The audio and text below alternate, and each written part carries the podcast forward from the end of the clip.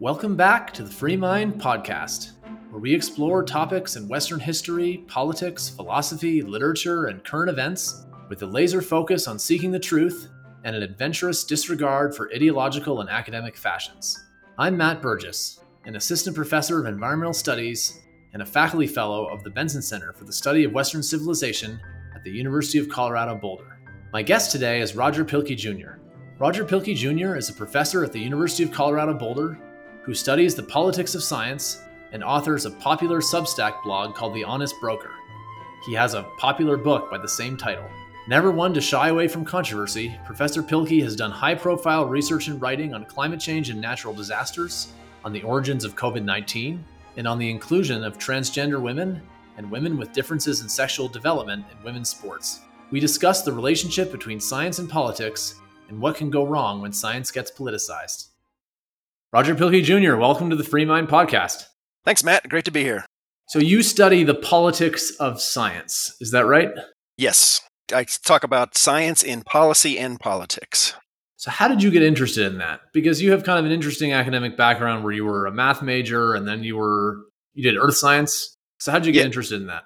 Yeah, it was interesting you know you stumble into these things and when you you're living your life it's all uncertain and when you look backwards it kind of makes sense but my my dad is uh, and was a famous atmospheric scientist and i learned how to program in fortran i guess when i was like in third grade so that allowed me to get a really good decent paying job at an NCAR national center for atmospheric research when i was an undergrad and i worked with the world's leading leading scientists of the ozone layer and this was the time it was, was pre-climate change it's when the ozone depletion was the big issue and these scientists kept saying, you know, if only these policymakers understood our science world would be a lot better. And here I am, hot on the path to become an atmospheric chemist or something like that going forward. I said, all right, I'm going to up my skills and, and learn something about policy. And so I said, I'm going to get a master's degree in public policy. Long story short, that took me to Washington, D.C., and I worked for the House Science Committee. And I learned that the people who worked in Washington thought the same thing about scientists that scientists thought about them. If only these damn scientists understood policy and politics, the world would be a better place. And so I realized that this interface, this intersection between science and policy and politics is it's it's interesting and fascinating, but it's also important. So I got a PhD in science policy. Yeah, really interesting. By the way, you mentioned ozone. I believe it's the case that I and the Montreal Protocol were born on the same day, possibly in Montreal. Oh Lord, you're making me feel old now. I, I double check that, but certainly the same year. One of the things that's really interesting about your work is there's been a lot of debates publicly recently about scientists getting involved in politics. You know, should they, shouldn't they, when should they? And often the public debates are quite black and white. You know, some people saying they never should, some people saying they always should. And you have, in your public writings, taken a more nuanced view of this issue. And in fact, you wrote a well known book called The Honest Broker, which outlined some of the good and bad ways scientists can or not can get involved or not get involved in politics. So, can you give me a short summary of what are some ways that you consider good or productive that a scientist might get involved in politics, and what are some bad ways? Keep it general because we'll. I'm going to ask you to revisit it later with examples. So, the first thing to say is yes, experts, including scientists, not only should they participate in policy and politics, but they have an obligation to. Most of us in academia are in some way, shape, or form funded by public money and we're funded you know we're doing interesting work but also there's an expectation that we're going to help make the world a better place. And so engagement really i think goes along with the job description. That said engagement is complicated and there's there are different roles that we can play as as experts. In my book which um, had a framework that you know fortunately resonated with a lot of people it's pretty straightforward. I outline what i call the pure scientist. I'm not sure they exist in the real world but if if you don't want to be engaged in policy and politics. You know, maybe Elon Musk will give you a billion dollars. You go to a deserted island, cut your internet connection, and you know follow your curiosity. But there are other categories too. So so one is what I call the science arbiter, and this is we see this most in, in expert advisory committees, which we do generally really well. So like vaccine approval um, is an example. Um, another example of uh, a way to inter- intersect with policy and politics is advocacy. We're all political creatures. We all have values. And so, you know, it's very common for scientists to go out and, and demand what they want, you know, just stop oil or, you know, vaccinate your children. And advocacy is characterized by, by wanting to limit scope of choice, usually to a preferred outcome. At the other end of the spectrum from advocacy is what I call the honest broker of policy alternatives. Sometimes policymakers don't need to hear what we want them to do, but they want to hear what they could do. What are the choices? What are the options? And we're all familiar with honest brokers. If you go to a travel website and you want to find flights or a hotel, you don't want the, the website to tell you where you should go. You want to know what your options are, what the costs are, what the dates, what's available, and locations and things like that. That's honest brokering. These are all ideal types, and you know they, they give us a language where we can have much more sophisticated discussion. There is another category, a fifth category that I call stealth advocacy, and it happens a lot, and it's it's embodied in the phrase "just follow the science." The idea that we are dispassionate, value-free oracles, and the science speaks. And really, what that does is it smuggles the the values of the the scientist or the expert into political discussions kind of in the guise of science and and that I've long argued that makes science more political rather than politics more scientific. Let me revisit this for a second.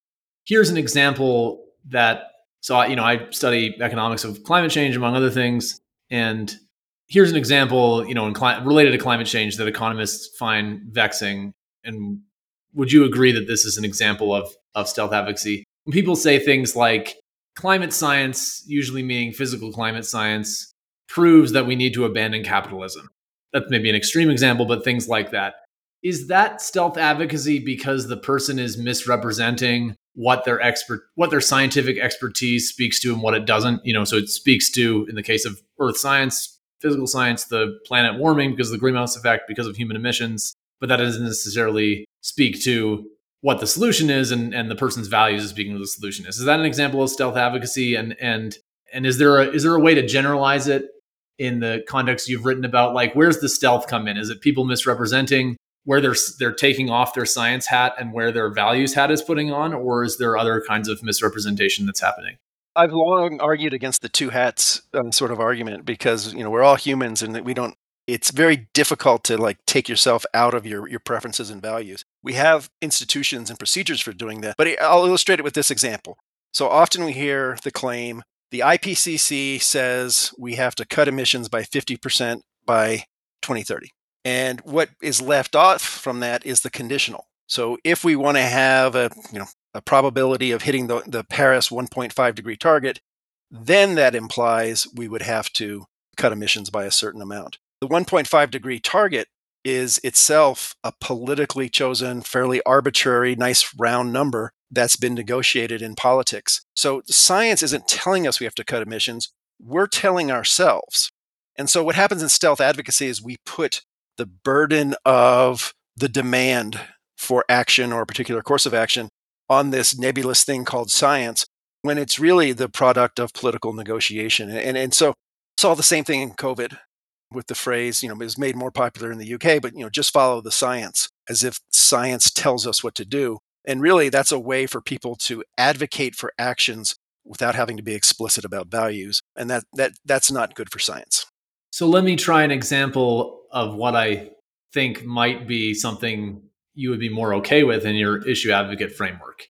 Suppose a scientist said, if we don't cut emissions by, you know, 50% by 2030, then the science leads me to believe that that makes it quite likely that we're going to miss the one and a half degree target. And I personally am concerned about that for X, Y, and Z reason.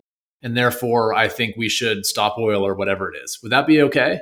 Yeah, I mean, that's perfectly fine. I mean, the default mode for just about every uh, of us in every context is advocacy, and that's fine. The distinction between stealth advocacy and formal, you know, out in the open advocacy is the degree to which you're being open about that advocacy stance. Not not that advocacy is inherently bad or good. I mean that that's what the the fuel that democracy runs on.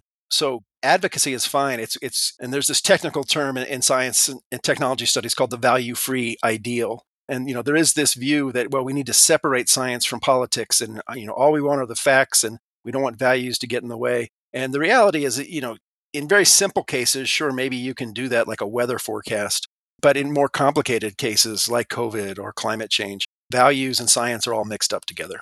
So, on a related topic, would it be fair to say that one of the things you're well known for is calling out scientists and scientific institutions that you think have been stealth advocates or have, have some way violated your ideals for how to engage in policy and politics?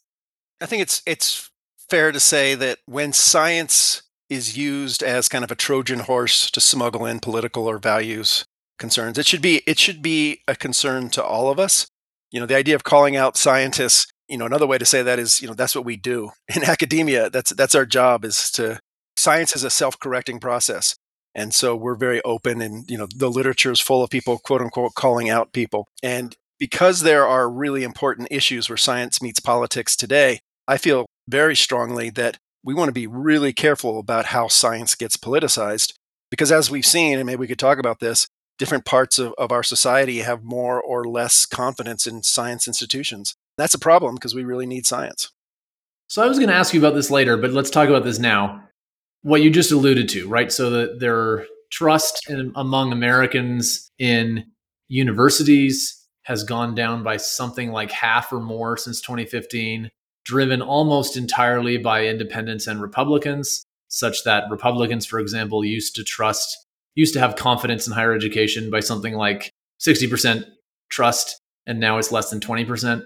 And some people argue that this has to do with stealth advocacy or institutional advocacy when that's maybe another distinction we can get into later is you know is there a difference between individual scientists engaging in politics in a particular way and institutions but then other people point to just the composition of scientists so let me put the question to you this way imagine a scenario where we didn't have any stealth advocacy, but we still had you know an overwhelming monoculture among scientists such that you know marxists and anarchists were more common than Republicans, which I think is the case among climate scientists. But they were all very upfront about that, right? So so everybody was for stopping oil, but they all were explicit about, you know, these are my values as a progressive or or whatever. How much of a difference would that make in in the trust? You know, I think the problem of stealth advocacy is, I think, a, a separate issue from the, the loss of trust in, in institutions.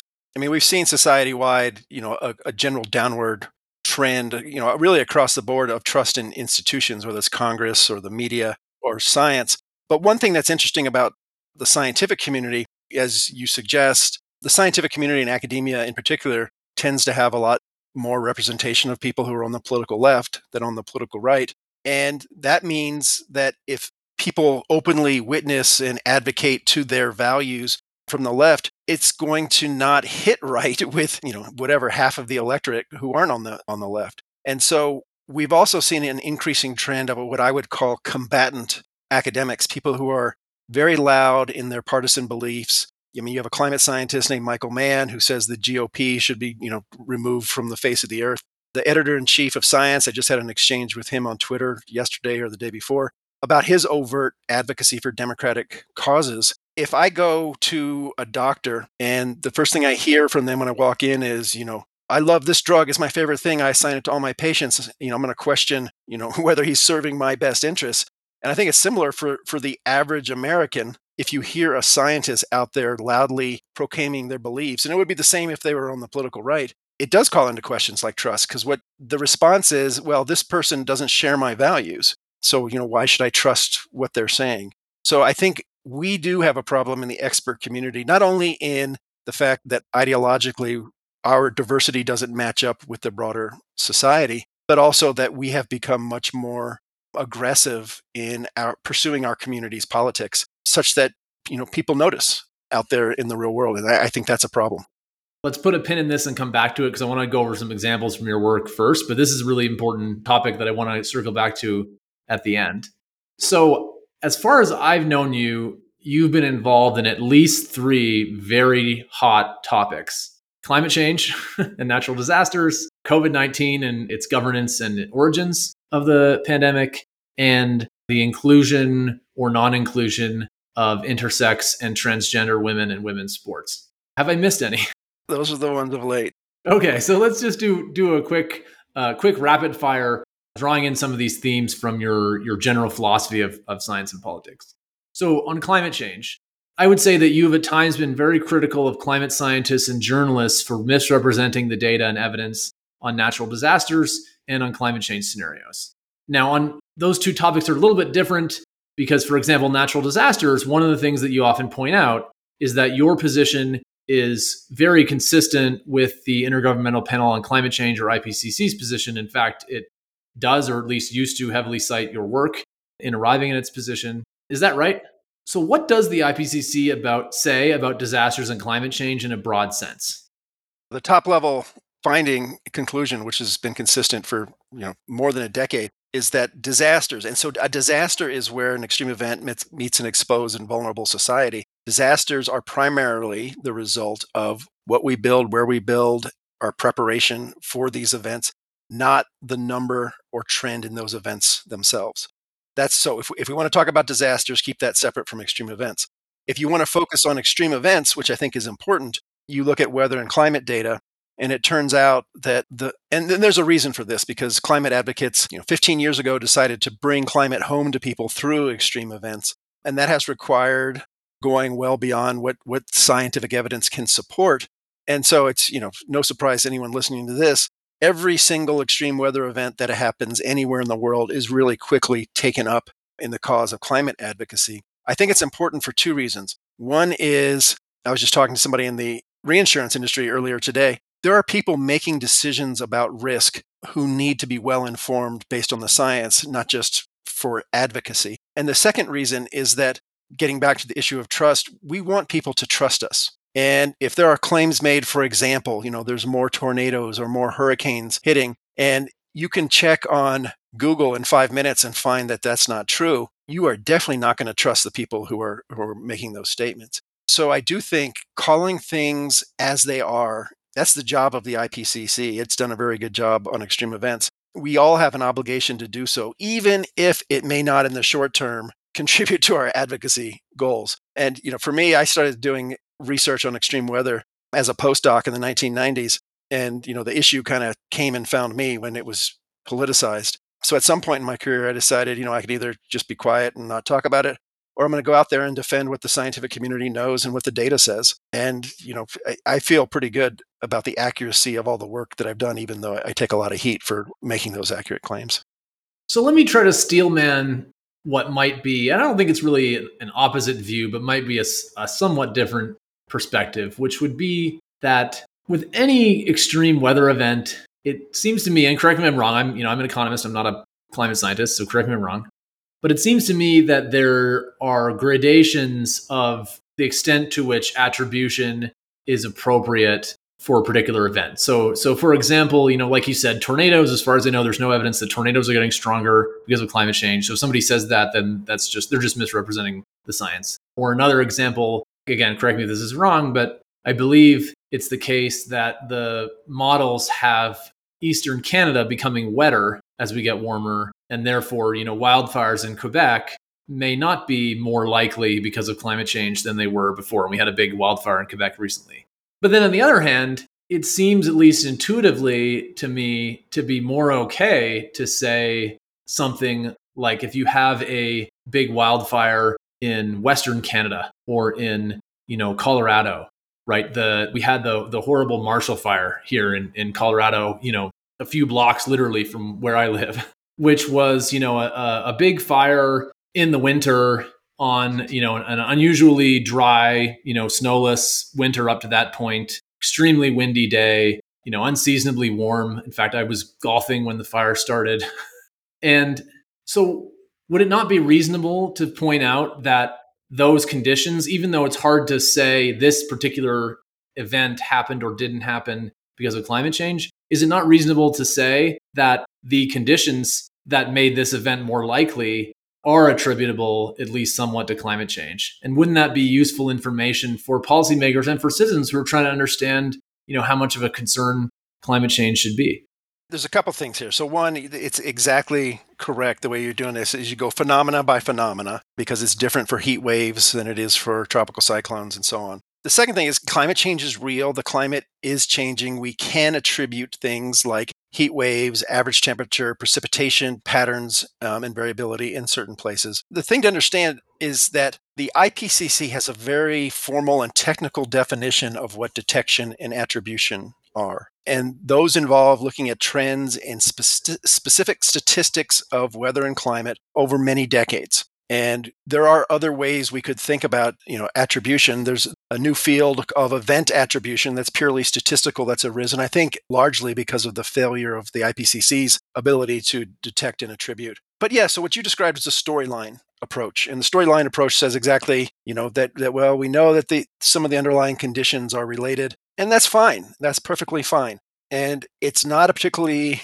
I would say, quantitative or rigorous approach I mean, the reality is that all of our weather every day is affected by the fact that we're pumping not just greenhouse gases into the atmosphere, but we're changing the albedo of the planet, we're putting aerosols, we're changing land use. So of course humans are affecting the climate and I you know I think that's long been settled. If you care about things like flood damage or damage from tropical cyclones or tornado damage, then you will want to know have those events become more or less common. And you can do it globally, you can do it regionally, you can do it locally. And in many instances, we have good data on which to, to answer those sorts of questions. And it just turns out that a lot of the claims that are made out in public far exceed what the scientific, scientific community can back up. And that does make a difference beyond the hot politics of climate change. If you're trying to set pricing for insurance in California or Florida for fires and hurricanes, then you want to be actuarially sound. You don't want to do it based on you know media reports and political messaging.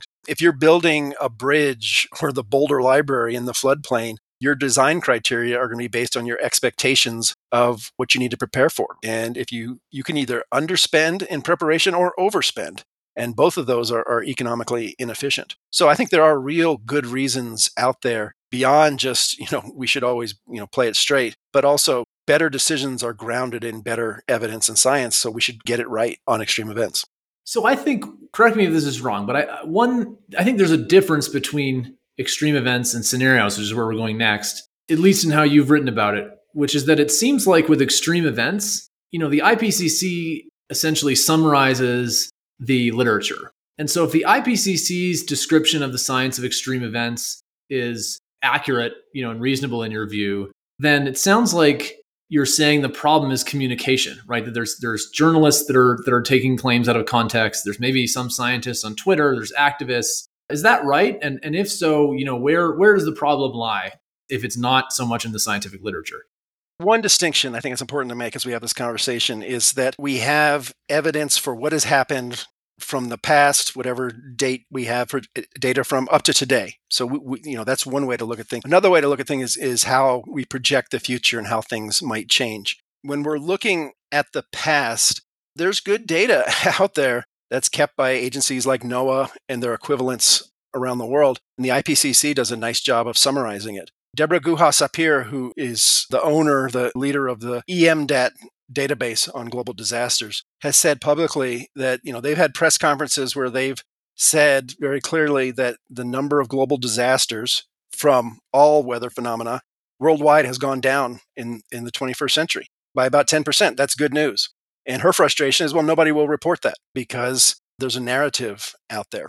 So I think it's not just that people don't understand, it's that people don't want to understand, and that there is a very strong, powerful narrative. And can you imagine if you're a reporter at the New York Times and you you write an article and your editor allows you that says you, you know hurricanes have not gotten stronger, they've not gotten more intense, and in fact, the last three years has seen record low since 1980. This is true in the number of intense hurricanes worldwide. Or I'll give you another example. I wrote an op ed for the Wall Street Journal a couple of years ago and I had a line in there about how hurricanes have not increased since 1900, their landfalls in the US. And the editor I was working with, uh, you know, I asked, I said, well, why'd you take that out? And he said, well, I know it's correct, but our readers won't believe it's correct. And then they won't believe anything you've written. So we're going to take it out. And so we're at this, this point in the narrative where, you know, we're kowtowing to what people think is true rather than saying what is true because of the perceived political or, or career implications of doing so. So if we can try to understand the mindset, because uh, you know the, the editor telling you to take out that line is basically making an, an, empirical claim about their readers that may or may not be true, but but that's kind of a description of what they perceive to be the narrative, not necessarily a desire to perpetuate the narrative. But let me ask you: so people who want to emphasize a you know only the scariest, most dire aspects of climate change to what extent do you think that that is you know, A, that they really perceive it with that filter on and, and, and they're, you know, really, really scared, maybe disproportionately to, to what the evidence says. That's kind of one, one hypothesis. Another hypothesis would be that they're really scared about what might happen, say, by 2100 if we don't get our act together. And they're worried that if we don't play it up a little bit now, people won't be scared enough because of discounting and all these other reasons why people don't think far enough in the future. And then the third option, and obviously none of these are mutually exclusive, but the third option is they perceive, I, I, think correctly, that there are some forces, which maybe you could argue are in decline somewhat, but there certainly have been historically potent political forces trying to misrepresent the science in the other direction to you know to say it's the sun or that you know climate change isn't real or isn't man-made or you know because of this may be a little bit of inside baseball but you know uh, there was a paper that came out a few years ago that said you know quoted unrealistically optimistic economic scenarios and said well we shouldn't worry about climate change because we're all going to be super rich. So which of those three or what combination of those three hypotheses or some other ones do you think are driving this desired to to fit a particular narrative towards more alarm. I mean, I think there's some truth in, in each of your three examples there. I mean, you and I both have had this experience in the classroom. I mean, there's some, particularly young people, are truly afraid of climate change, a significant proportion. And this is, shows up in the opinion polls, but it also is matched by my experience talking to uh-huh. environmental studies undergrads. Same here so yeah, I do think that there's legitimate fear. And I think the fear is stoked by a lot of the media coverage and, and, what they hear. I also think that there are among advocates and scientists a very powerful theory of change out there. That the way we get climate action is we scare the bejesus out of people, and that'll motivate them to, you know, vote a certain way or support certain policies or whatever. You know, this is the the weapons of mass destruction in the Iraq war theory. Climate policy requires decades, probably the better part of a century of political support. You can't keep people in a state of fear for for decades.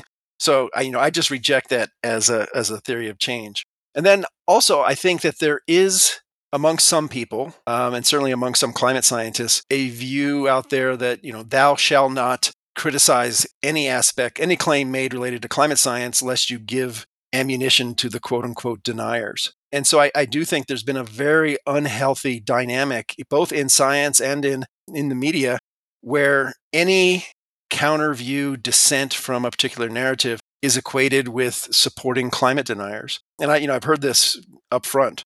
There's a theory that's out there, you know, from about 20 years ago called balance is bias about the, the media um, and the idea that if you're doing a climate story, there's only one side to tell and you know and science is complicated politics is complicated and there are ways to talk about these complexities without bringing in you know people who think it's the sun or flat earthers or whatever. And you know in in in areas of science like covid there's been a lot more willingness to embrace you know diversity of perspectives. And on climate change there still is a, a, a very strong prohibition against diversity of thought on on these issues. So just a really quick point about balance as bias because I think there's actually a really interesting distinction there. So as I as I understand it, the theory of balance as bias, which comes from a, for those of you who don't know, a, a famous paper by uh, Max and Jules Boykoff in 2004, and that was about the science, right? So so is global warming real? Is it is it human caused? And the argument was, at least as I as I remember it, was that if you know overwhelming majority, maybe it's 97%, maybe it's higher. There's a recent debate about that, of scientists believe that those two things are true. And I think at this point, it's fair to say that they're definitely true. We know that they're true. Does it not muddy the waters to have, you know, it's fine to have dissent, but to have, you know, dissent equally represented, say, in the media or, you know, on that point, not on the policy. I, I like, I, I don't I don't think that there's yet been a version of balance as bias about the policy. Maybe there is in kind of the, the Twitter and, and media narrative. Is that a correct distinction? Like, like I guess where I'm going with this is I would argue that it's it's reasonable to say we should have the public presentation of the science be consistent with the science. So, for example, you know, I don't think RFK Jr.'s theory about autism being caused by vaccines needs to get equal airtime as you know other views based on the science. But I think it's fine to have airtime given to people who have all different moral, ethical, policy views on, you say, whether vaccines should be mandatory, you know, for whom, under what circumstances. Is that, am I oversimplifying? So, I mean, it's interesting because, I mean, you use this phrase, the science, and there's a big difference between is climate change real, yes or no, and how many hurricanes have struck the US over the last 100 years. The problem with the balance balances bias thesis is that it kind of took over every aspect of discussions of climate change. And so if someone goes in the media and says, oh, we have an increasing number of hurricanes, therefore we should act on climate change, and I come out and say, yeah, climate change is important, we should act, but we actually, the data says we haven't seen an increase in hurricanes, that is viewed as an improper balance of that original false claim. So the problem isn't that, I mean, it's almost trivial. Like, is the earth flat? Is it round? Well, let's hear the opposing view. You know, of course not. We wouldn't want to do that. But there's no such thing as the science when it comes to a lot of complicated things. You know, what caused the Marshall Fire? Well, it was a, a lot of things caused it, like bad development, open space policies, invasive grass species, you know, maybe a, a, power line down, maybe some burning that wasn't put out, and background climate change. Those all were part of it. And if you start introducing that complexity and, and a reporter or an editor says, well, you know, we're not going to balance out the climate change discussion with a down power line, that would be an improper use of the balance as bias thesis. And I see that an awful lot in the media. And it's not just a distinction between policy and science, it's that there's complexities and talking about complexities you know it's it's not appropriate to call that balance. That's that's just reality.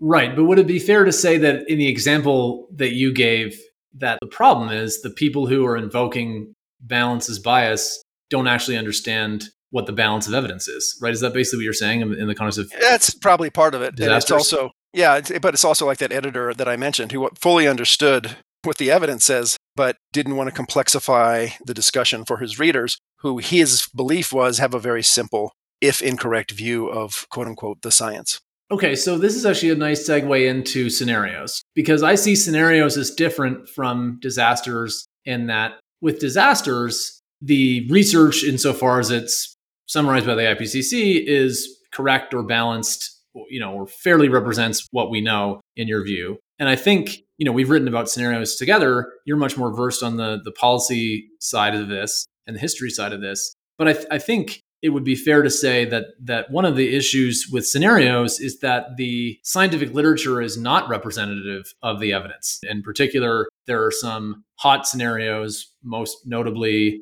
the one called RCP 8.5 or, or the new analog of it, SSP 5 8.5, that are used, you know, in we had a study in fisheries that found that it was used in about 90% of papers. And yet, you know, our work and other and work of other groups have suggested that this is a very un- implausible scenario.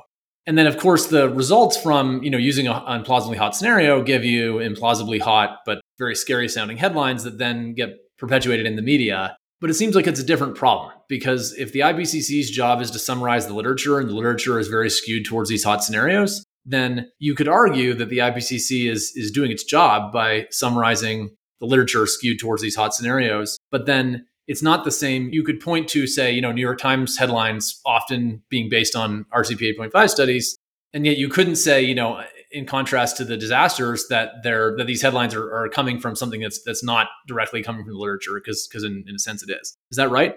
I mean, the IPCC has one job. It's to assess the literature. It's not to be a stenographer. It's not to count up the literature. It's not just to, you know, report what the literature says, it's to assess the literature. And it does this. The IPCC, for example, looking at physical Earth system models, looked at projections of future temperature change, and they developed a subset of those projections from models that best were able to represent the historical record. And so that was a, a kind of a conditional approach. So the IPCC does do assessment. The problems with scenario, and, and let me just say, here's a more fundamental problem with the IPCC. In my areas of expertise, the IPCC does everything from an outstanding, wonderful, excellent job to really f- falling down on the job. And the problem, I think, is that you need to be an expert be able to tell the difference. That's a problem because the IPCC is supposed to be trustworthy across the board. Can you give some so examples of, of, those specific gradations? So, so give me an example of something. You know, I guess we talked about natural yes, disasters, extreme detection weather, detection and attribution of trends in weather and climate extremes. So, what's an example um, of somewhere where you think that the IPCC has not done a good job of summarizing the evidence? The RCP 8.5 issue is probably the most significant one in my area of expertise. We have a scenario that the IPCC itself admitted it was in one chapter and it was kind of a passing comment that the 8.5 scenarios were low likelihood, a euphemism for implausible. And yet, RCP 8.5 was the overwhelmingly dominant, more than 50% of mentions across the, the six assessment reports. So the IPCC furthered the use of this out of date scenario. You know, it would have been very difficult very painful to try to excise that in writing their report. But if the goal is not just to summarize a literature, whether it's accurate or not, but to well inform the public and policymakers, I would argue that it's the IPCC's job to make those hard decisions. They still could have written that report and you know centered RCP 4.5 and you know to this day the climate science community is still pumping out about 20 peer reviewed RCP 8.5 papers a day and the IPCC, you know, all right, forget about what they did about the past. They could have been much stronger about, all right, going forward, we, you know, would be most useful to focus on scenario A, B, and C. But it hasn't done that, at least to date, eh, that sort of a leadership in the community. Whereas it does that in more of the physical science modeling side of things.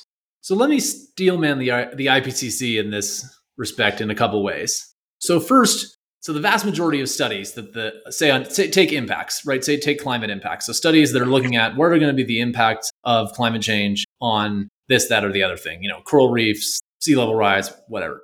Most of the studies that the IPCC is going to summarize that look at impacts use RCP 8.5. Many of them only use RCP 8.5, and yet my work in fisheries has found, and I wouldn't be surprised if this is a, would be common in other disciplines or other domains, has found that the differences when studies do look at both RCP 8.5 and the more realistic RCP 4.5, they tend to find a quantitative, not a qualitative difference. So RCP 8.5 is going to cause more sea level rise than RCP 4.5, but it's very rare that there's, you know, a tipping point in between or some qualitative difference with some exceptions, right? So mass coral bleaching might happen under both RCP 4.5 and RCP 8.5. So in some sense, there's less of a difference between those two. And there's some where there's, you know, there is a big difference between those two. Let's just, for argument's sake, assume that it, that it, it's a general phenomenon that that the impacts of RCP 8.5 are similar but more severe than the impacts of RCP 4.5. Would it not be reasonable for the IPCC to say, look, here are all the different impacts that studies have projected to occur? In most of the cases, we or many of the cases, we only have RCP 8.5 information. And so we're going to report that, but we're going to, you know, note that the RCP 4.5 is a more plausible scenario. I know that's not quite what happened, but would that be a reasonable way to handle the situation? Short answer is no. That's not. That would not be reasonable. Why um, not? And what should they do instead? So I'll give you a, a concrete example. If you look at the scenarios for sea level rise that the U.S. government formally uses under the U.S. National Climate Assessment, and they're they're put out by NOAA, great agency. At the upper end, they have up until this year used the, the 90th percentile of RCP 8.5, which is 2.5 meters by 2100. RCP 4.5 isn't just more realistic; it's it's you know a plausible upper bound for current policies today. This is getting down in the weeds, but in our work, we look at a 3.4 scenario as most consistent if a more plausible scenario says, oh, well, we're actually looking at, you know, maximum of one meter as a worst case scenario in 2100, if you are the decision makers, and this is a real world case in San Francisco, and planning to build infrastructure for uh, SFO, San Francisco uh, International Airport, the difference between preparing for 2.5 meters by 2100 and one meter might be billions of dollars. And those are taxpayer dollars so the difference matters. So in the hot politics of climate change, are we going to have sea level rise? Yeah. Are we going to measure it in meters? Yeah. But the, the details of the scenarios actually matter. The other response to that little thought experiment is that, well, you know, in that case, scenarios don't even really matter. I mean, if all we're doing is looking for a direction of change, if all people want to know is climate change going to be better or worse, and is more climate change more worse? I mean, the answer is yes.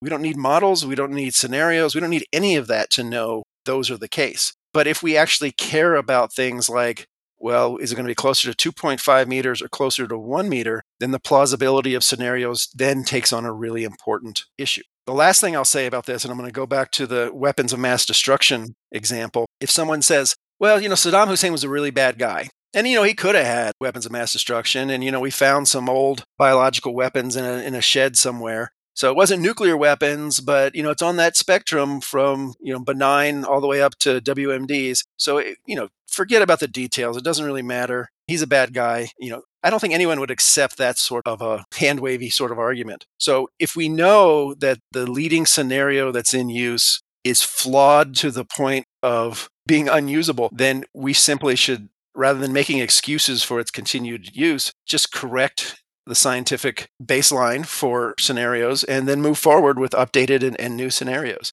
You know, I am optimistic that the, the community is well aware of these issues and are moving towards more realistic, more plausible scenarios. You know, the problem is going to take a couple years uh, at the earliest before they're in play. So that's that's a challenge. So that's a good segue into my second steelman of the IPCC, and that is maybe if we're if we're only asking the IPCC to be the ones correcting the record, then given the length of their assessment cycle, maybe we're asking too much. I think a story that a lot of people who've been following our work might tell about the IPCC with respect to scenarios is that in the fifth assessment cycle, you know, which came out in 2014, RCP 8.5 w- was mentioned, was heavily mentioned. It was treated somewhat as like business as usual. And yet, if you weren't somebody who was, you know, paying really close attention to energy systems, it might have been somewhat of a, a reasonable viewpoint to think that that was a business as usual, you know, where we were going. I know that there's some nuances and it's not, you could argue against that, but I think many people would argue that that was the consensus view at the time. Then in, by the time AR6 came out in, you know, tw- the sixth assessment report in 2021 and 2022, you know, our work, uh, Zeke Hausfather and Glenn Peters' work and others was out. And the IPCC did acknowledge that this scenario probably wasn't plausible, even though you know the debate the public discussion of that in the literature came out fairly late in the in the context of that assessment cycle. And so they kind of acknowledged it but then you know still had to deal with the body of literature that hadn't caught up. And then in the next the seventh assessment cycle you know there have been some preliminary signs shall we say that you and i have seen that suggest it's possible this scenario will not be emphasized and may not even exist in that assessment cycle so I think I think a steelman view of the IPCC there is that the IPCC is doing its job of correcting itself within the constraints of having a six to seven year cycle, and so it's really up to the rest of us to be paying more attention to the how the literature evolves, so that the IPCC doesn't have to be the only group trying to right the ship when these kinds of things change. Is that fair? I mean, overall, it's pretty fair. There's a few things I would add to that. So, so first, the explicit mention of RCP 8.5 as business as usual occurred many more times in AR6 versus AR5, particularly in working group well, two. That's interesting. You find, yeah, you can find many, many examples. The other thing is, you know, where I agree, the IPCC is us. The IPCC is the scientific community. Yes, it's intergovernmental, and yes, governments, you know, play a role in the in the top line findings of the reports. But writing the reports, doing the research that informs the reports, that is us. And one of my you know challenges I, I, I put out to the climate community and you know which I and Dan Sarewitz first first wrote about in 2003 is we need better leadership within the scientific community in defense of scientific integrity. And that does mean saying, you know, difficult hard messages. And for better or worse, the IPCC and its leaders are in one of those rare leadership positions in the climate community. Yeah, there's there's some senior men and women who could, you know, influence things but you know where do you want to go if you want to find leadership in the community that can actually make decisions that affect the you know the broad spectrum? And it's people who create scenarios people who create models and it's it's of the IPCC and around the IPCC like the CMIP process and the modelers also. Final point on that is that the IPCC's heavy use of RCP 8.5 is I would argue one factor in why the IPCC almost a decade ago turn to carbon capture and storage as an essential element of their modeling going forward for policy solutions because this very aggressive scenario had so much carbon dioxide going into the atmosphere that the policy options they came up with were just incapable of getting it down to close to zero. So they, you know, quote unquote invented some bells and whistles in the in the models called BECCS, bioenergy with carbon capture and storage to mop things up. Turns out if we start with a policy trajectory more consistent with where we're at today, it's possible that we would need much less of that carbon capture and storage. And so there are resource implications. There are implications for the direction of our policy discussions and debate. And if the IPCC is a lagging indicator of the science, then that's a problem for the IPCC in its role in policy and politics. We want the best information, the most up to date information in the hands of policymakers when they're making decisions, not oh yeah, here's what the literature said in 2014 or 2015. That's a recipe for, you know, driving real fast, looking in the rearview mirror.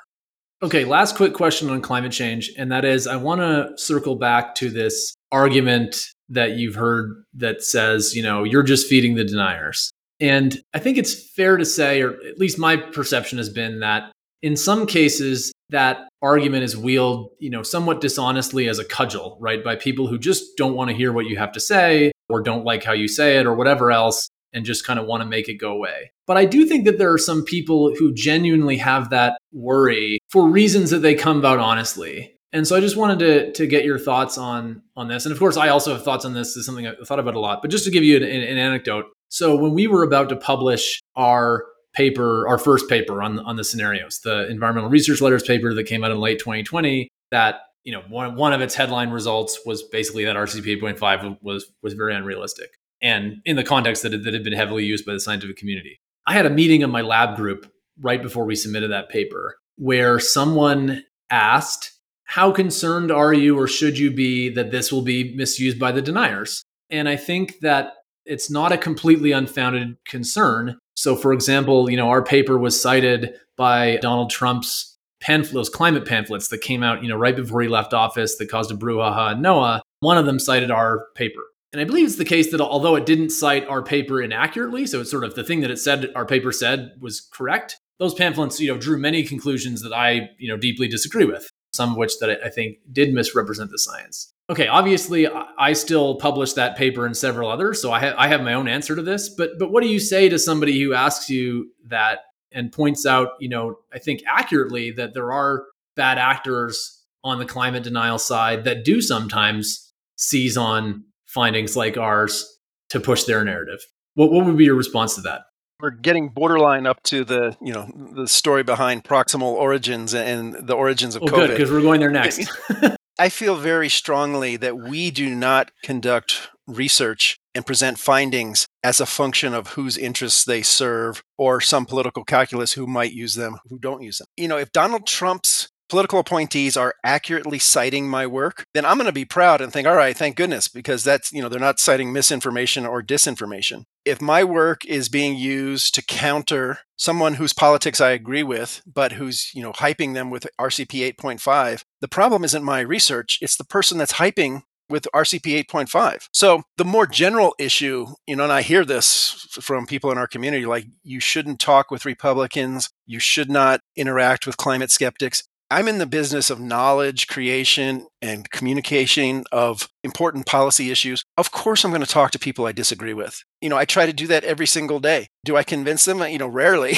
but, you know, just the act of engaging with people um, who you disagree with, for me, is one important way to build trust. So, have I gotten better over the decades in, in writing research that may challenge existing narratives in ways that, you know, is less apt to be co-opted? I hope so but I don't use the fear of, you know, if I say there's hurricanes haven't increased, you know, I'm sure that's going to be seized upon by certain political interests, but it's right. So, you know, my, my response is the people who are saying false things, don't say false things. And then you won't you won't be corrected with accurate information. So I, I really I don't have much time for that. And uh, you know, a lot of the criticism, you know, the association with deniers is a political strategy to try to marginalize or diminish someone else's work, you know, without having to challenge that work. You know, it's kind of a success because if somebody could challenge my my math or our scenario work, they'd probably do that. But, you know, if they're resorting to, you know, associating you with, you know, the right wing or Republicans, that speaks for itself. Here's my answer to that, which is largely aligned. First is yes, absolutely. Scientists should report what we find or we'll lose trust, right? And in this particular case, our point was so obvious. You know, I joked with colleagues in the economics department here that you know I went to school for you know over a decade, learned all this fancy math, and some of my most impactful papers have been basically saying, "Hey, look, this line's higher than this line. Isn't that interesting?" You know, it's so obvious that if we had buried it, it would have come out. And again, I think there's probably going to be a parallel to the COVID origins case, right? If right. we had buried it, it would have come out. That would have been much worse for the scientific community than you know the truth that that we reported. But also to your point about engaging, you know, if Trump had called me to talk to him and give him advice about climate, that'd be great, right?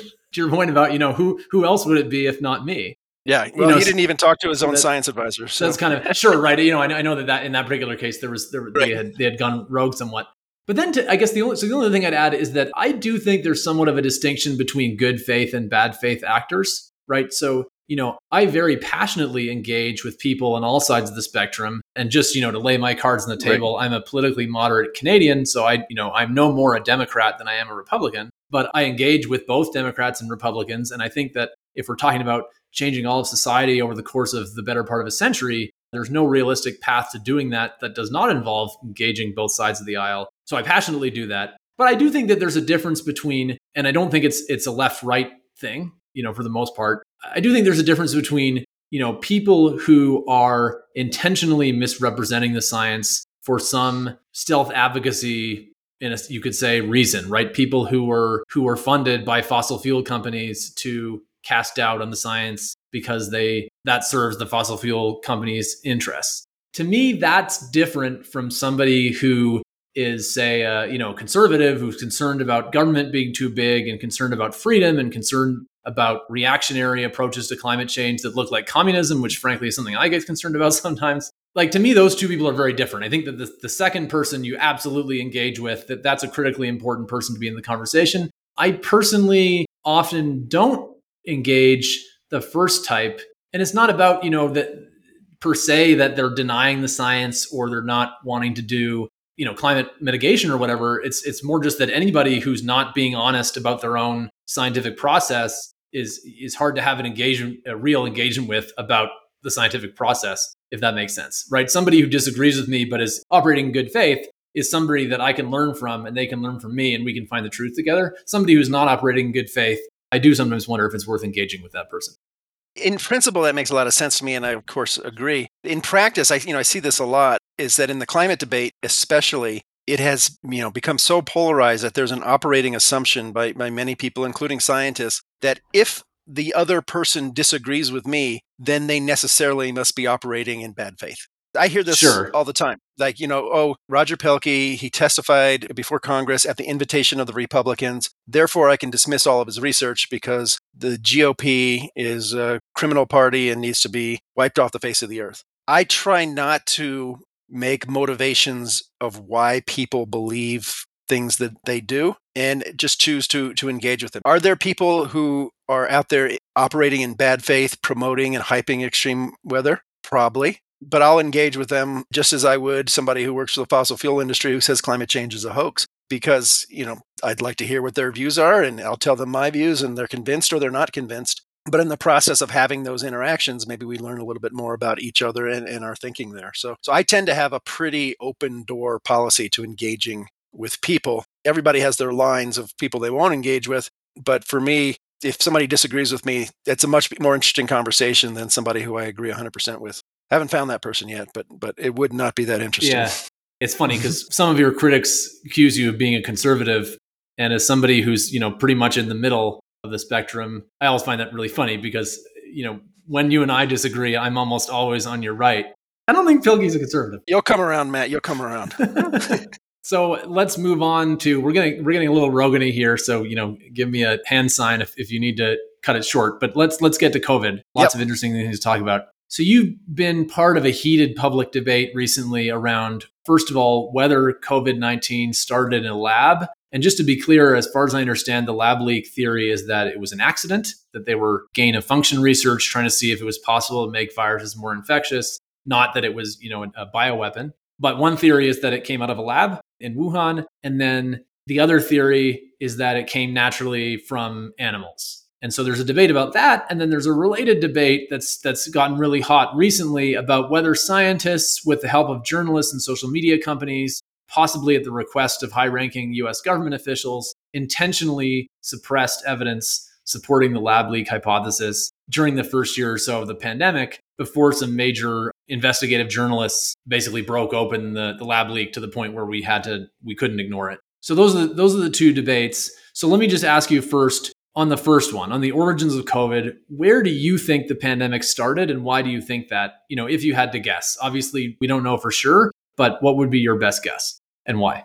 So I think this is this is where we start with, you know, what's your what's your operating hypothesis? And obviously it's been hasn't gone unnoticed since the early days of the pandemic that it started in a place and very close to where there were laboratory work going on on SARS like viruses. If that's all you know and there's nothing else, then certainly the idea of a research related incident has to be in play. Since that time, there has been an enormous amount of evidence.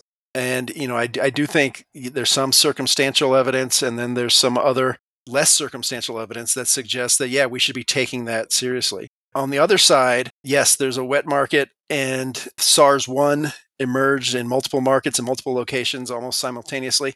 That also has to be in play, also. The thing that gets me, and I, have written about this, is that we can construct a storyline that connects a research related incident to the events we've observed. I have not seen anyone construct a storyline that can plausibly explain how a wildlife related outbreak started at the market because it involves having to have animals who haven't been found infected transported thousand miles across china infecting no one along the way and then all of a sudden creating a single outbreak at this market.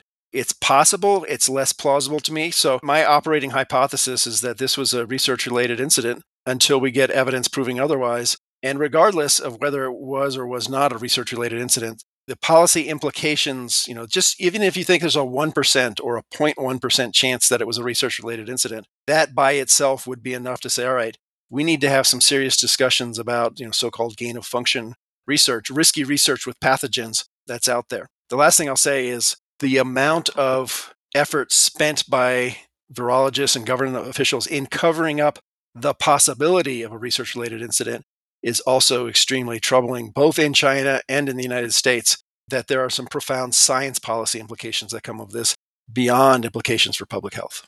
Okay, so you know, here in the Free Mind podcast, we can't reach out to people and ask for them for simultaneous comment. So be very careful to, especially if you mention specific people, to mention, you know, delineate clearly, you know, what is the evidence in the public domain that you're describing and what's your interpretation of that evidence. So let's talk about the the U.S. because I, I think the Chinese the Chinese government suppressing evidence on COVID origins is fairly uncontroversial, right? Even if you think it's a natural origin, I think people think that they did that, and why they would do that is so obvious as to not be worth discussing. So let's talk about the the U.S.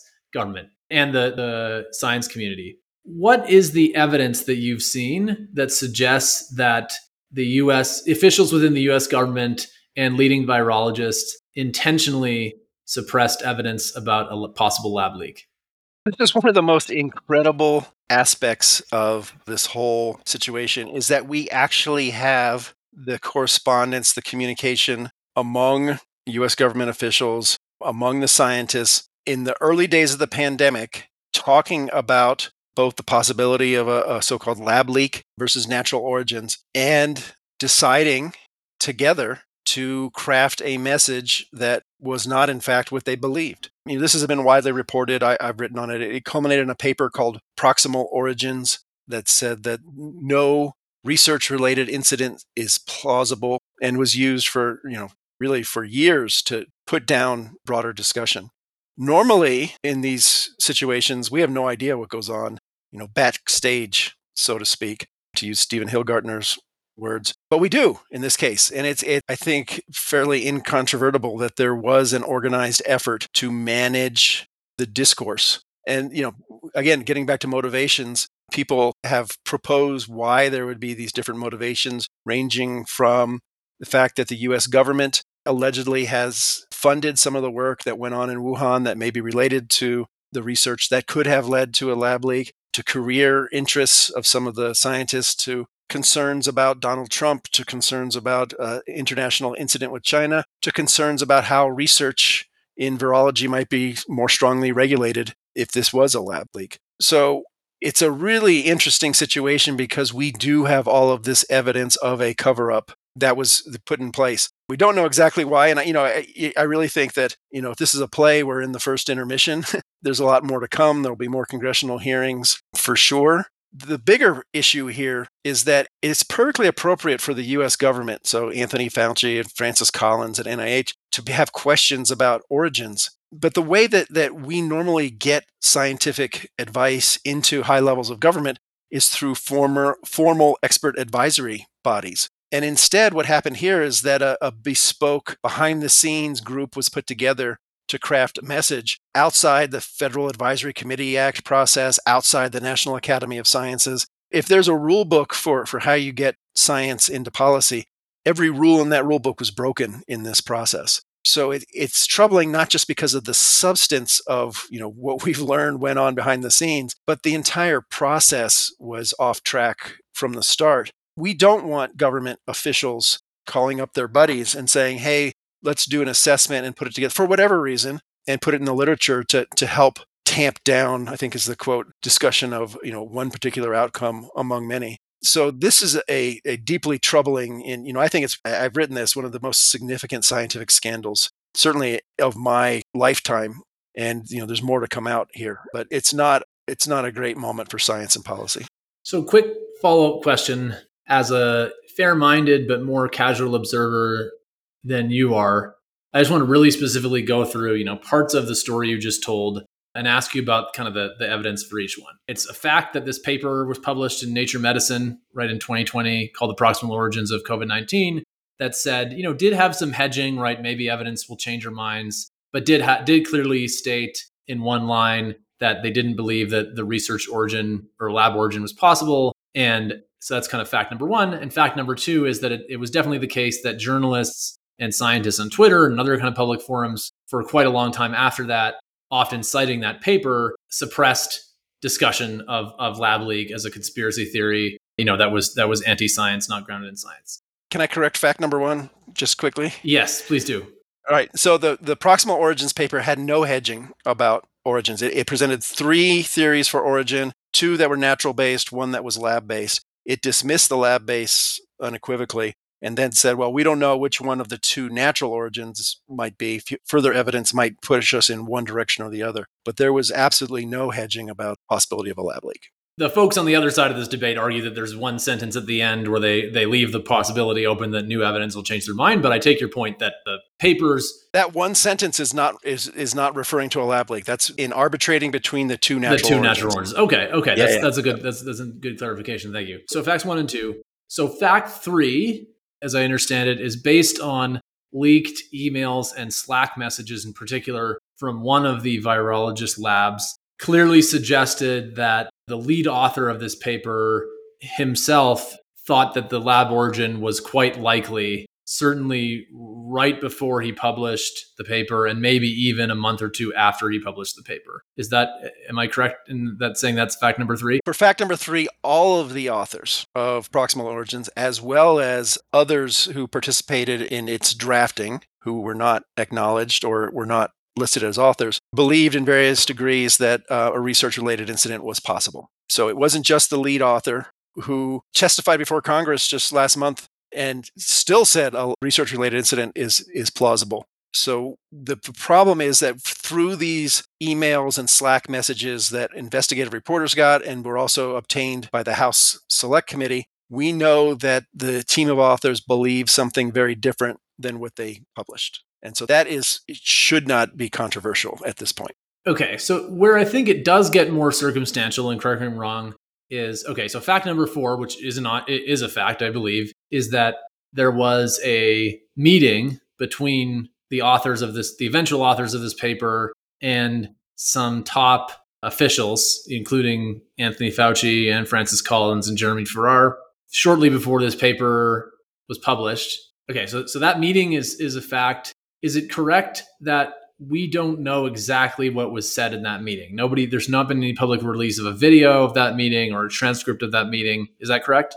We have the contemporaneous notes of one of the participants that was included in the emails. We have the scientists discussing before and after that meeting. And we have the Slack messages that they shared during the meeting. So we do have a pretty good accounting of not everything, but much of what was discussed at that meeting. And again, it, it's this is also not controversial. That meeting was called to discuss the possibility of a research related origin of COVID 19.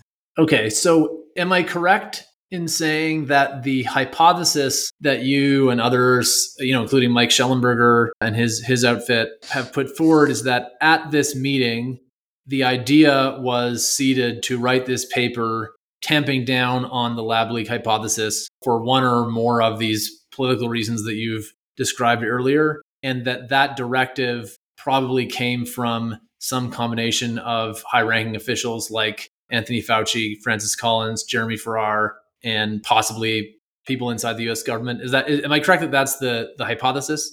That's a hypothesis. It's not my hypothesis. Things are a little bit more nuanced than that. I mean, we have, thanks to um, work from a you know this loosely organized group called Drastic, we have the drafts of the proximal origin paper. We have the reviews. We see the changes that were made in it, and it's clear that Farrar and Fauci and Collins wanted to de-emphasize a research related incident but the first draft of the paper included that as a as a possibility. There was a request made by Jeremy Farrar, at the time head of Wellcome Trust, big funder in public health, now chief scientist at, at WHO, who changed a sentence that allowed for the possibility of research related incident to rule it out. And then when it went to Nature Medicine, the authors made it even stronger in that direction based on their belief that it would be more likely to be published. So, all along the way, there are these, again, very direct evidence of the paper allowing for the possibility of a research related incident to downplaying it and then to eliminating it. And I think, you know, there's another factor there that, you know, the lead author had a center proposal to the NIAID, which was headed by Fauci, that was apparently on his desk awaiting thumbs up or thumbs down approval for, you know, $9 million of funding. So I think there's there's a confluence of interests and and motivations for why this paper morphed from a broader discussion of origins to one that was very narrowly focused on tamping down the lab leak. I don't think it's as simple as Anthony Fauci getting on the phone and saying, you, you know, we got to get rid of this. But you can't rule out that, the, you know, it would be very embarrassing to the US government and probably penal to the research community if we learn that funding from NIH made its way to Wuhan and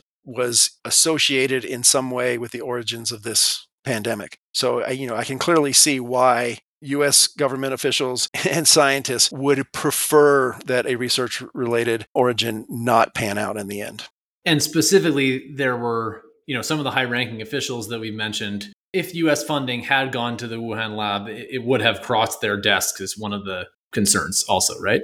We know that funding made its way there. I mean, the US government just, Congress just passed a law saying we're not going to do it anymore, both through DOD and, and NIH. So we know that the funding w- went there. What we don't know is, you know, what activities was it used for? What did those yeah. activities result in anything that was plausibly related to COVID 19?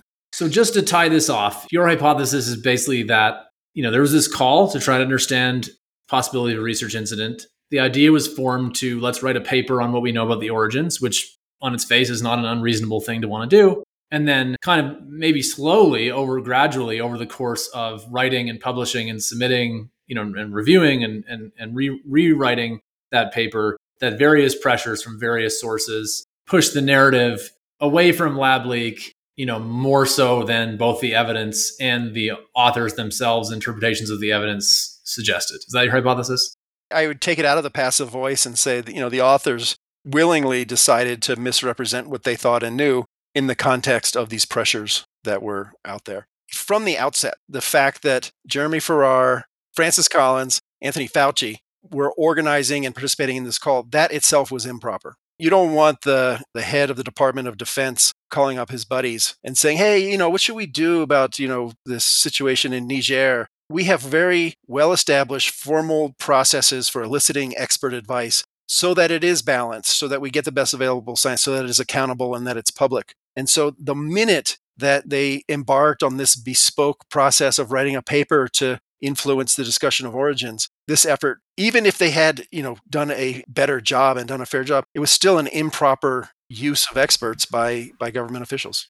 So this isn't this isn't quite a steel man but i think it's maybe a relevant it's it's relevant to both this case and to where i'm going next is that you know in some sense it's easier you know I, I, basically agree with you on the, the scientific integrity principles that you outlined you know whether or not your hypothesis about what happened is right or partly right or whatever i agree with your your the scientific principles you outlined and yet I, I think just from a from the perspective of acknowledging people's humanity i think it is fair to you know, transport ourselves back to February, March 2020. You know, there was this new scary thing that we hadn't, no one had seen before in their lifetimes, you know, except for the three or four people on Earth who were around in 1918, right? And there was a sense that we had to, you know, urgently act to protect the public in various ways from this. And, you know, there was no precedent. And so you can imagine that that you can imagine humans in that decision. And I think in hindsight, it's still fair to say that that those decisions were the wrong decisions. But it's easy to imagine humans who do believe in normal circumstances in these kinds of, you know, let's let's take the time to make a appropriately balanced panel kind of thing, rushing with these kinds of things. And there are other cases that are somewhat like this that also, you know, have not stood up well to the test of time. You know, so for in the really, really early stages of the pandemic, there were government officials, I believe, saying that masks didn't prevent the spread of COVID.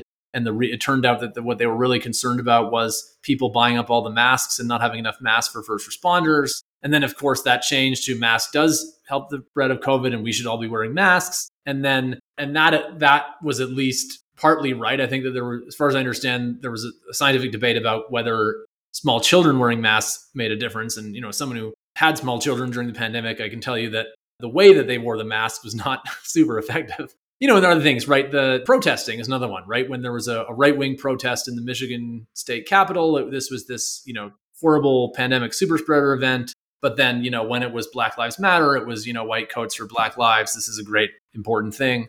Okay, so and I mentioned all these things because I, I think it is fair to say that these moves by the scientific community and by you know the, the government, your government science apparatus, you know, to misrepresent the science for some you know public health or political reason.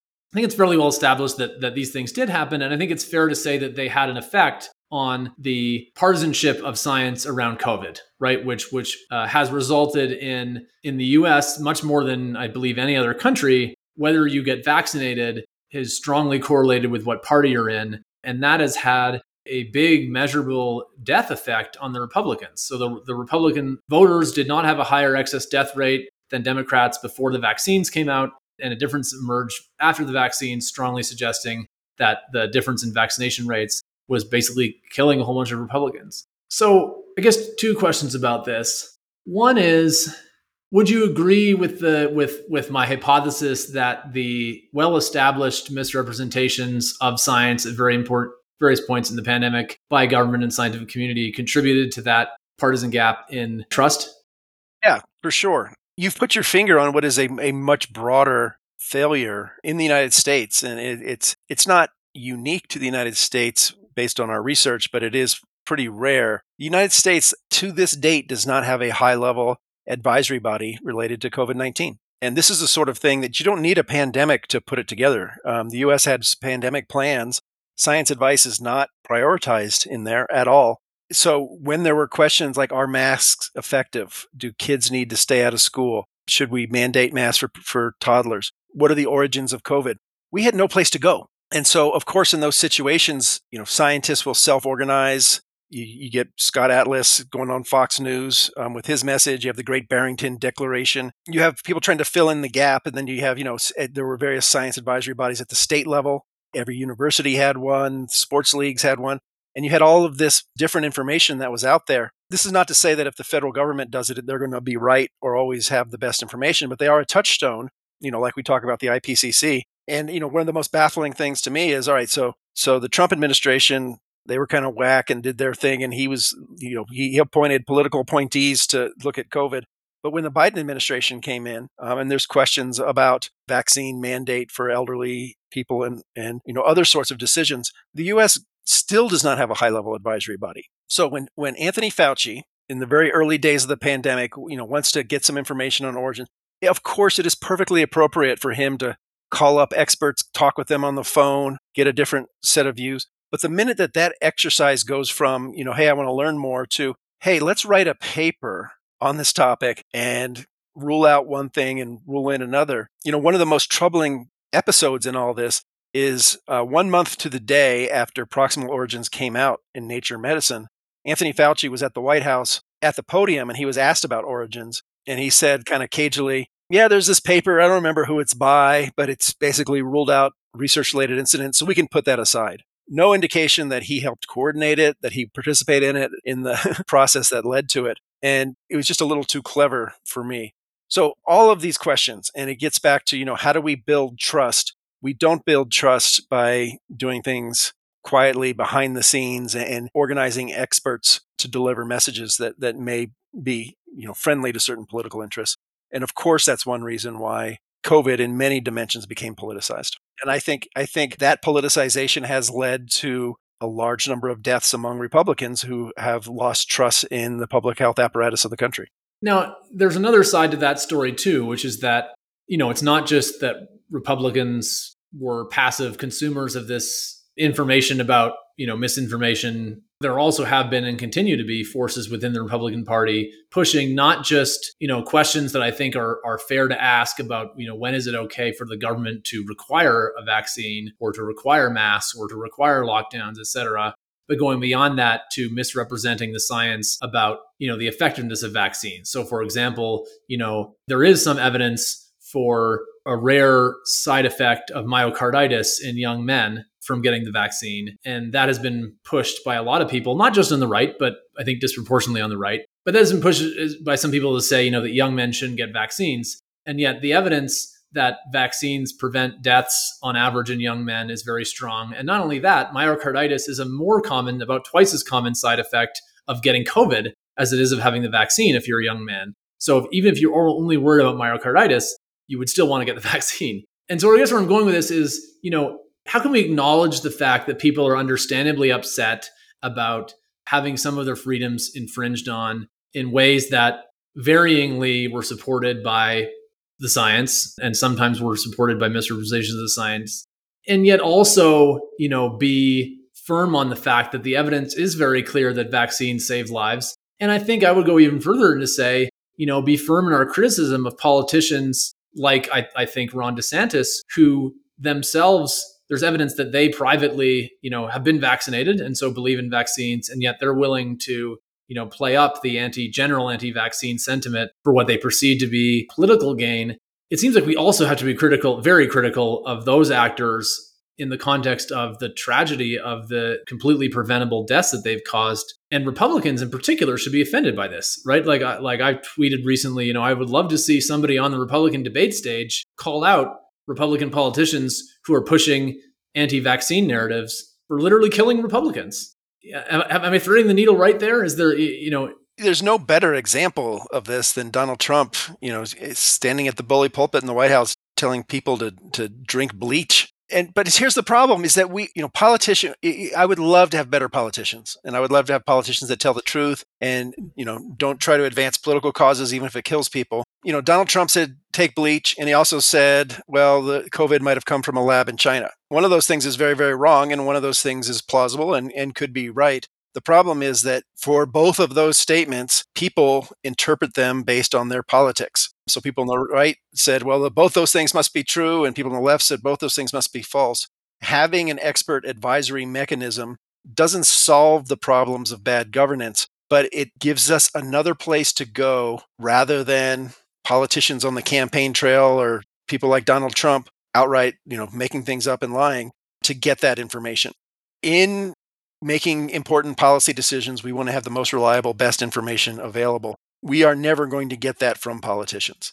And even if we did, the interpretation of that information will be colored by people's politics. So I, I do think it's absolutely essential that we have these expert advisory mechanisms in place, well established long before we need them, so that people can choose to believe them or not, but we know how to make them more or less trustworthy. And we didn't even try in COVID. And so that's that's the, you know the big tragedy. okay. Me. So last super quick question about trust, and then I want to quickly get to uh, trans and intersex women and women's sports, and then wrap up. So trust has taken a nosedive. Trust in the scientific community, trust in universities, especially in the U.S. among Republicans and Independents. We've talked about contemporary instances that that illustrate maybe why that's happened or, or how scientific community has contributed to that happening. What's the way back? And and here are some ideas that I've heard. One is you know, individual scientists can be better at separating publicly our values from our, our facts. Two is, although it's okay for individual scientists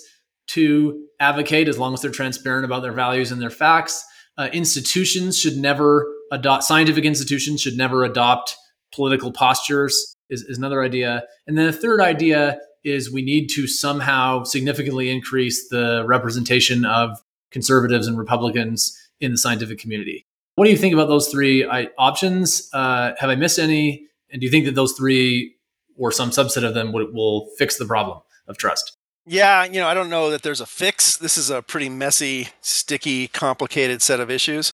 You know, I, I do think there's an element where where we in you know the expert community and academia can do things better, and you've hinted at at some of them there. You know, one of them is that when normal people out in society look at academics, they look at scientists, they look at universities, they see institutions that look very different than their lived experiences. And that comes up in other kinds of diversity too, right? Right, absolutely. I mean, we both we work at a university that is has the highest proportion of students from families in the top 1% of any public university in the country. It's you know, it's an elite place universities in general, research universities not community colleges or, or normal universities. And it's disproportionately populated by researchers and faculty who come from the political left. So even if people are being open and you know fairly representing their views, what people normal people will hear is a whole bunch of people on the political left out there. And you know, in some of the research I've done, if you look at the 1950s, 1960s, universities used to be a much more ecumenical place when it comes to political diversity it was still about three or four to one left to right on the faculty. Well, if you, depends if you look. If you look in like engineering and the sciences, it was much more balanced. That's if you right, look yeah. in, you know, overall fine, fine arts and the human, yeah. yeah. And th- that's changed over time, and that kind of mirrors this educational divide in the United States, where people with with more academic credentials tend to be on the left. They marry people on the left. They move to communities like Boulder and Austin, and we we have universities. I think have contributed to that. There's a lot of ways, you know, it's a much longer discussion to think about how we would fix that.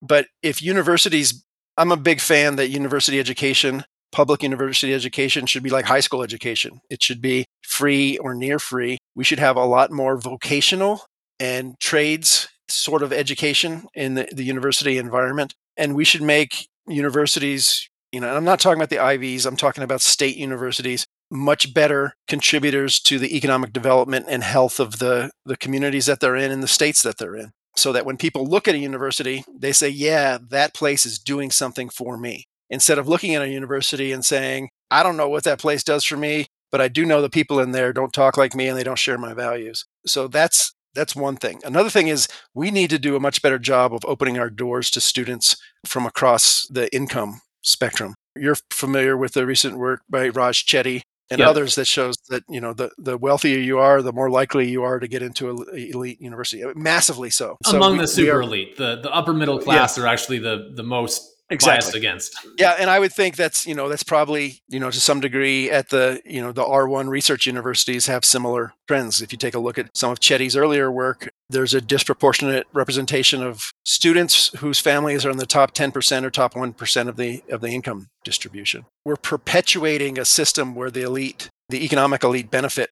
from universities and society. And if people in general don't see benefits from universities, they're not going to support them. They're going to lose lose confidence in them. Last thing I'll say is, is, a statistic. If you look at the number of people, adults in the US economy who have terminal high school degrees, something like 60 million people. It's a massive number. And if you look at the number of PhDs, it's you know less than 5 million. So I think we need to do a better job of, you know, doing research, doing teaching, opening our doors, making universities much more open to the wants, needs, interests of the broader population. And we haven't done a particularly good job of that. Yeah, I agree with that. And I'd love to dig into it, but we probably don't have time. And I have another guest coming on later this season who's going to just talk about that because he's writing a book oh, about it. So, la- last topic, really quickly, I want to touch a little bit on your work on trans and intersex women in women's sports.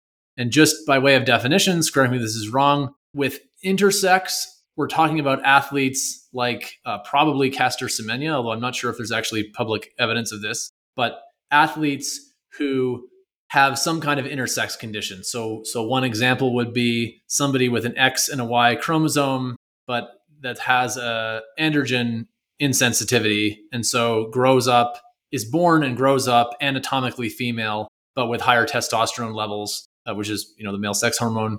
For anyone who doesn't know, higher testosterone levels than is typical in developmentally typical women. But importantly, I think, is not somebody who has done anything to change their body, right? Their their body, the body that they have, uh, the testosterone levels they have are what they were born with, what they you know develop develop naturally. So there's athletes like that, Caster Semenya, you know, probably being one of them, uh, who's a South African middle distance runner. And some people say that these athletes, when they you know are anatomically female and compete and have been women their whole lives, right, and compete in women's sports, that some people say you know that they have an unfair advantage because of their testosterone levels. Other people say it's not fair to force them to have a medical intervention they don't need to compete. And so that's one thing.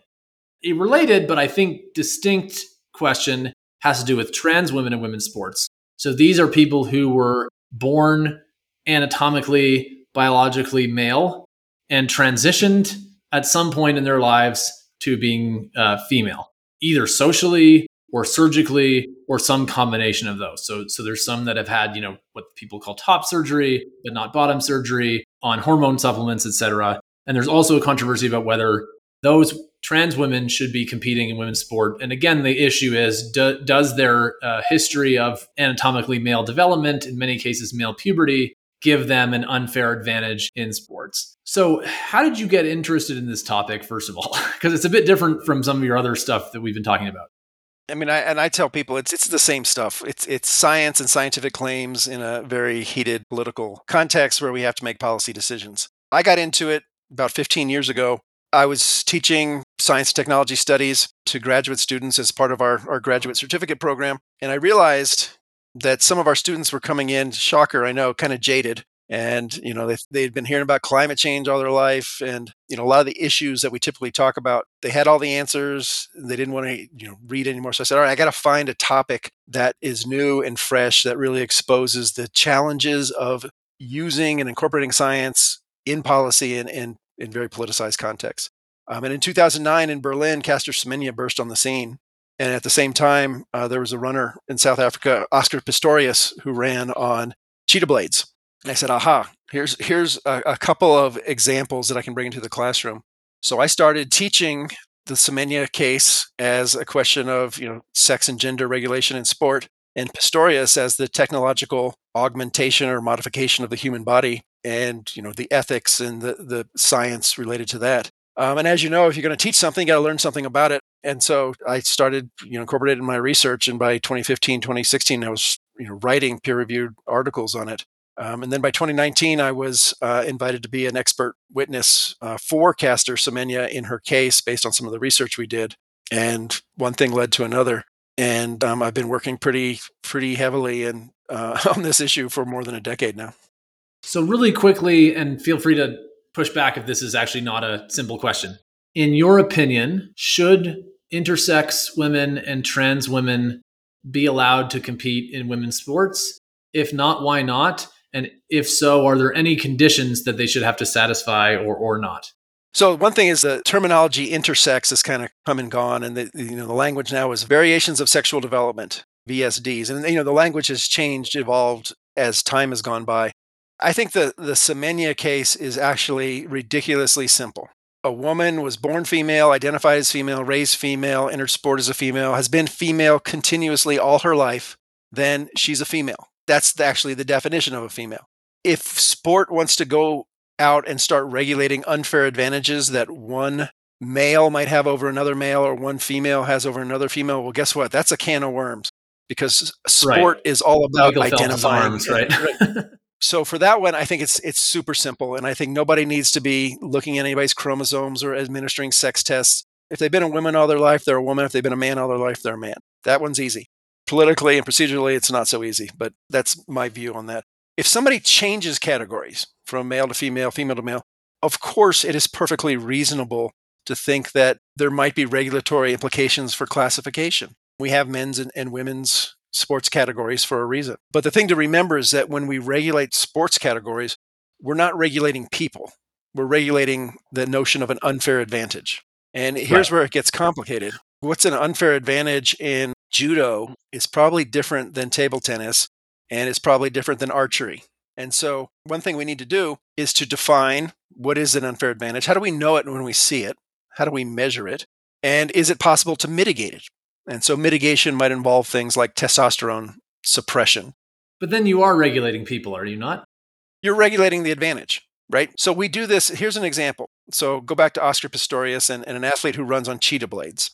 Legally and procedurally, they're not prohibited from participating in the Olympics. But you don't want somebody to show up who's seven foot six with cheetah blades that are you know four feet long and you know can run the 100 meters in eight and a half seconds. So we have to say all right well what is a an unfair advantage that might be given by this technology? And can we design cheetah blades so that they're fair? And the answer is yes. And so it's the same thing.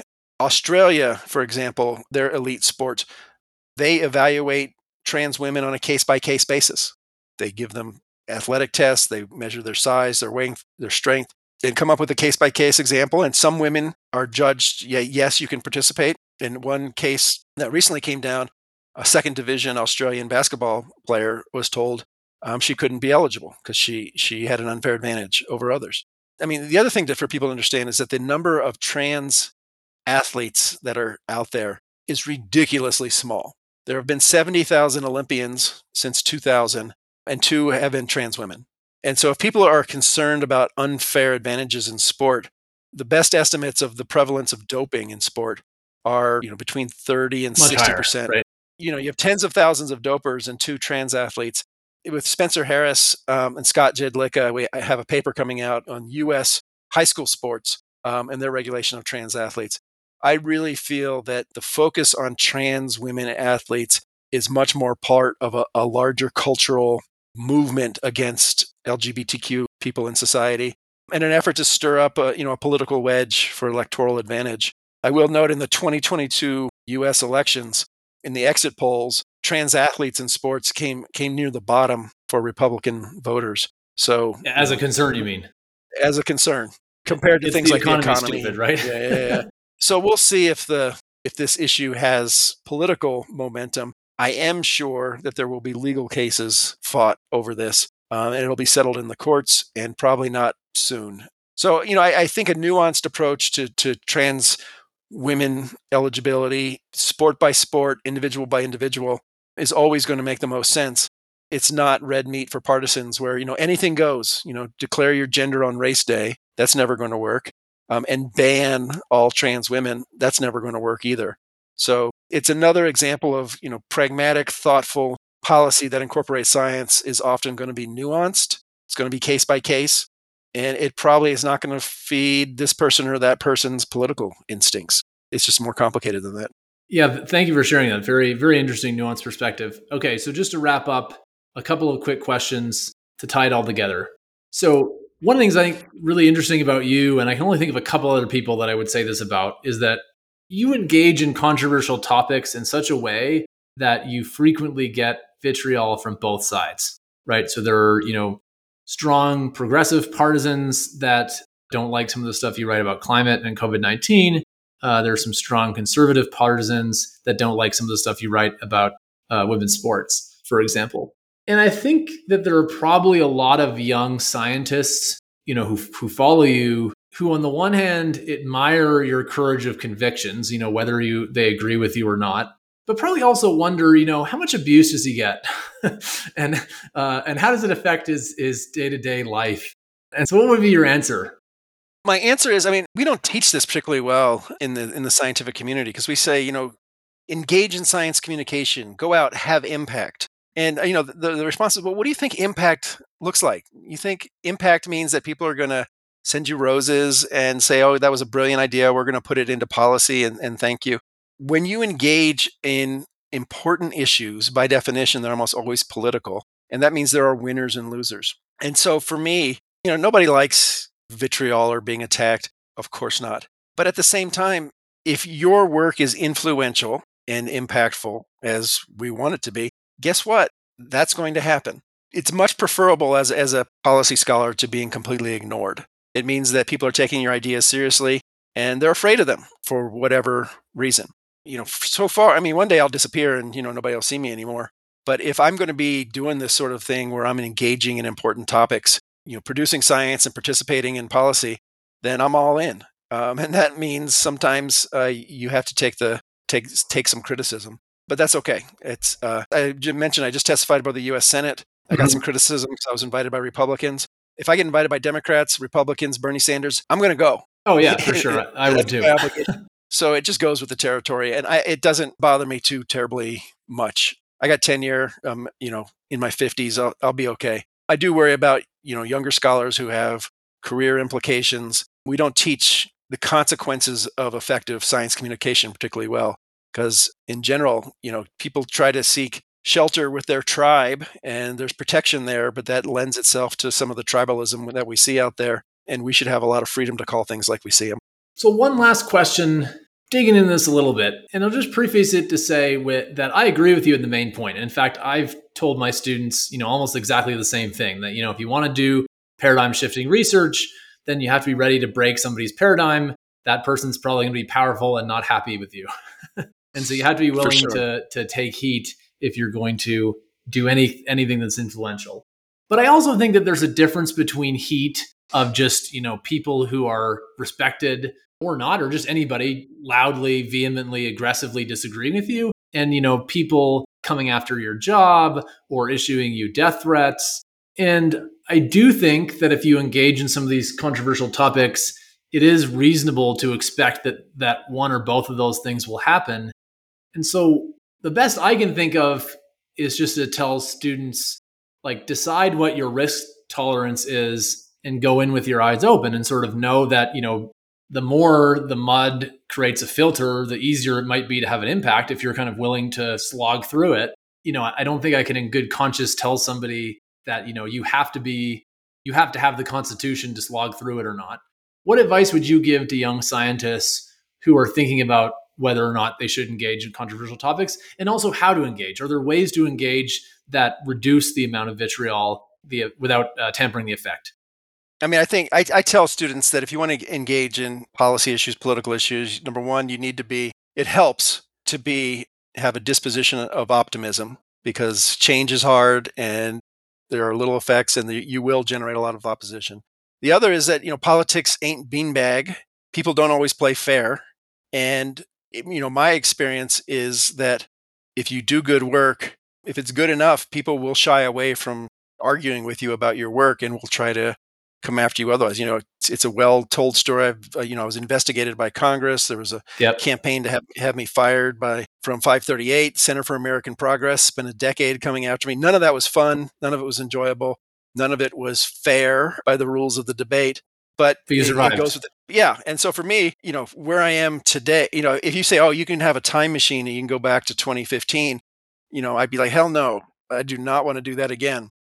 But you know, in 2015, if you say, "Well, this is where you'll be in 2023," you know, I would have said, "All right, I'll, you know, I'm going to stick with it." That's what I did. So there's no way around it. I mean, you, you look at anyone, New York Times columnist, you know, member of Congress, a prom, you know, Anthony Fauci, anyone who's in a position of influence and who who works in the realm of ideas is going to attract positive and negative replies. Mm-hmm. I, I, can't think of an exception to that.